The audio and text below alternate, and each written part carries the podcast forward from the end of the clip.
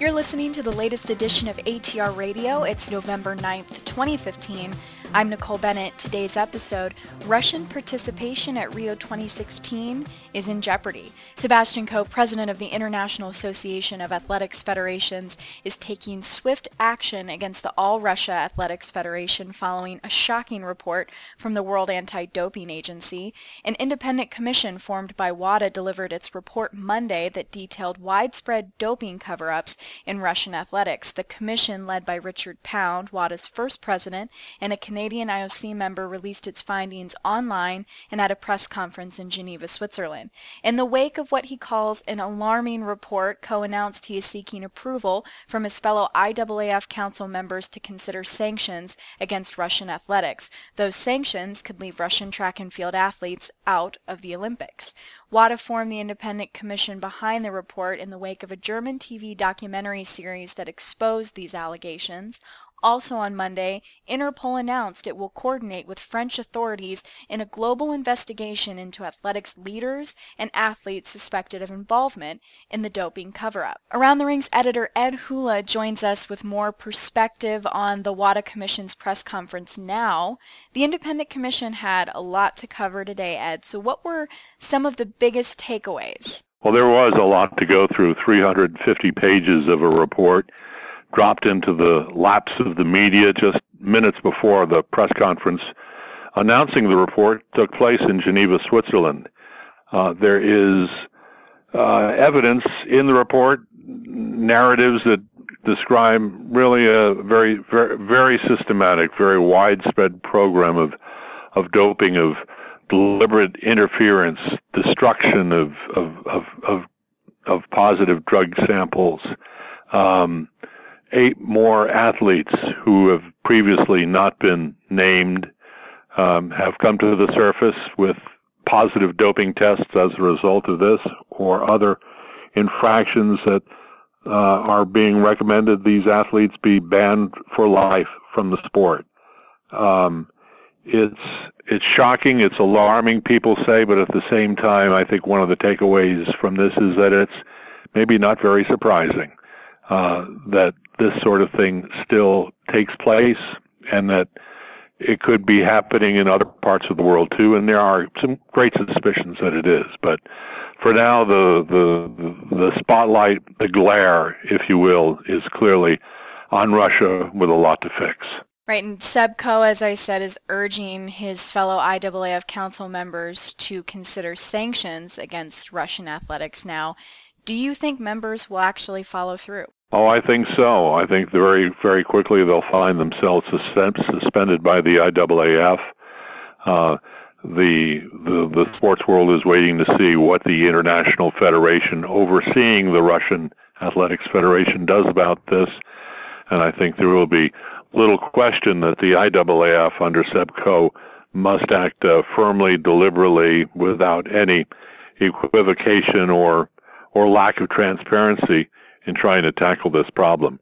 And that'll happen at the end of the month, um, we believe, when the IAAF Council meets in Monte Carlo, which was supposed to take place literally on the eve of the annual athletics gala that's held in, in, in Monte Carlo to celebrate the sport.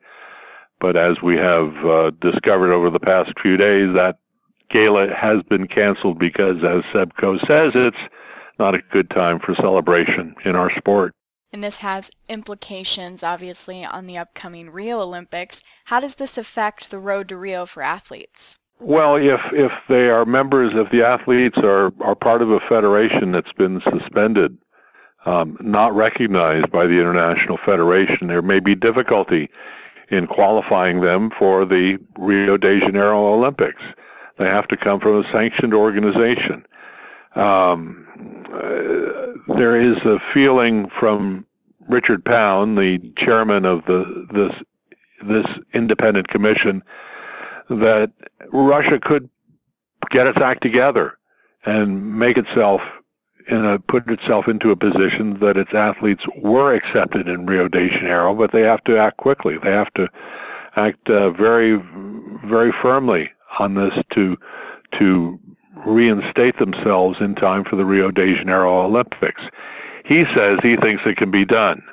Um, and I think if it does happen, it may be good for the athletes, but I'm not sure it, it, it sends the right message about whether there truly is uh, punishment, whether there really are consequences that Russia will suffer as a result of this. So aside from athletes, what does this all mean for Russian sports leaders? Well, they have to answer some questions. What did they know?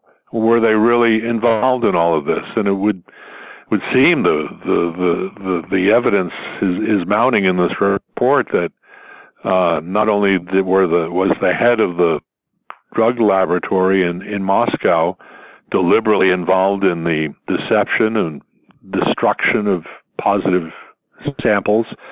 Uh, the sports minister, Vitaly Mutko, a very close confidant of the uh, Russian President uh, Vladimir Putin, uh, it's it's quite likely that he he knew a lot about what was going on here. We've learned about the existence of a second drug lab in Moscow, in addition to the drug lab that delivered all these tests that were clean, uh, showed reportedly clean athletes. We've learned the existence of a second lab, which was actually the first lab, the one that the samples were sent to first for testing. And if any showed up dirty uh, as as positive drug tests, they were set aside, and the drug tests that came out positive were the ones sent on to the accredited Moscow lab for, for checking. So so deep was that deception.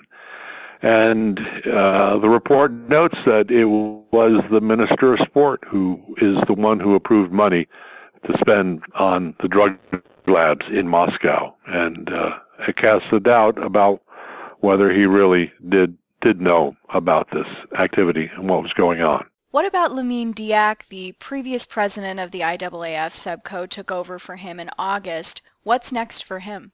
The the Lamine Diack, who is now under suspicion for accepting bribes to help conceal these Russian uh, doping tests. He's under investigation by French authorities. Uh, he came under the investigation of this independent commission as well, which declined today to release the specifics, the details about what they've found. Right now, that material has been submitted to to Interpol, to criminal investigators, who will take from that what they need. Uh, the Richard Pound says that information still could be released to the public by perhaps the end of this end of this year. Um, Diack, 82 years old, is an honorary IOC member by virtue of his serving for about 10 years in that, as an IOC member until his retirement a couple of years ago. But today the IOC Ethics Commission provisionally suspended him as an honorary IOC member due to the uh, allegations that he's facing. Um, and that could go all the way to actual revocation, expulsion as an honorary IOC member if he doesn't resign before then.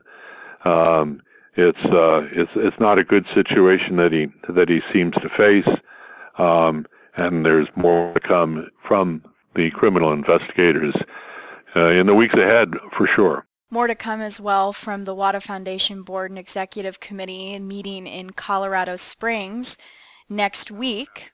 Right, that will happen next week, uh, next Tuesday, November 17th.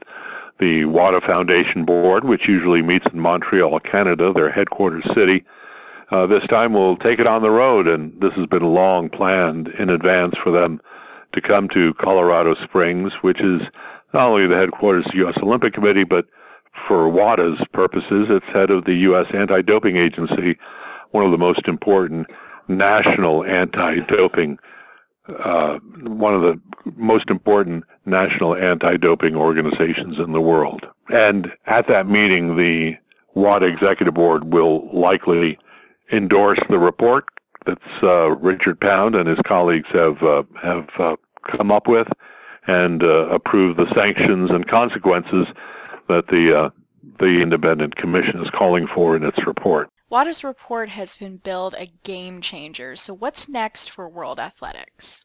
Well, we remain to be, I guess, convinced that this really is a game changer.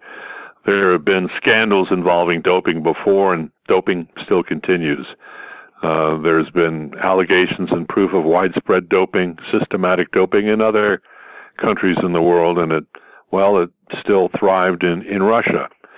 I guess we see really how deeply these, uh, you know, these this doping scandal here is taken, and whether it really does create some another level of attention that this is, isn't going to happen again. But I think we're all a bit realistic that always, always there will be athletes, coaches, officials trying to push the envelope to see what they can get away with. Uh, perhaps if it's a game changer, it will drastically lower the incidence of, of doping, the, the, the involvement of government authorities in this kind of activity. Maybe it will prevent that, but that's something that is to be to be seen as this crisis and scandal unfolds.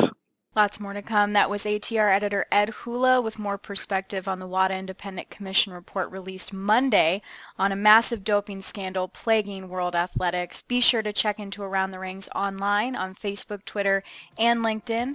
I'm Nicole Bennett. Thanks for listening.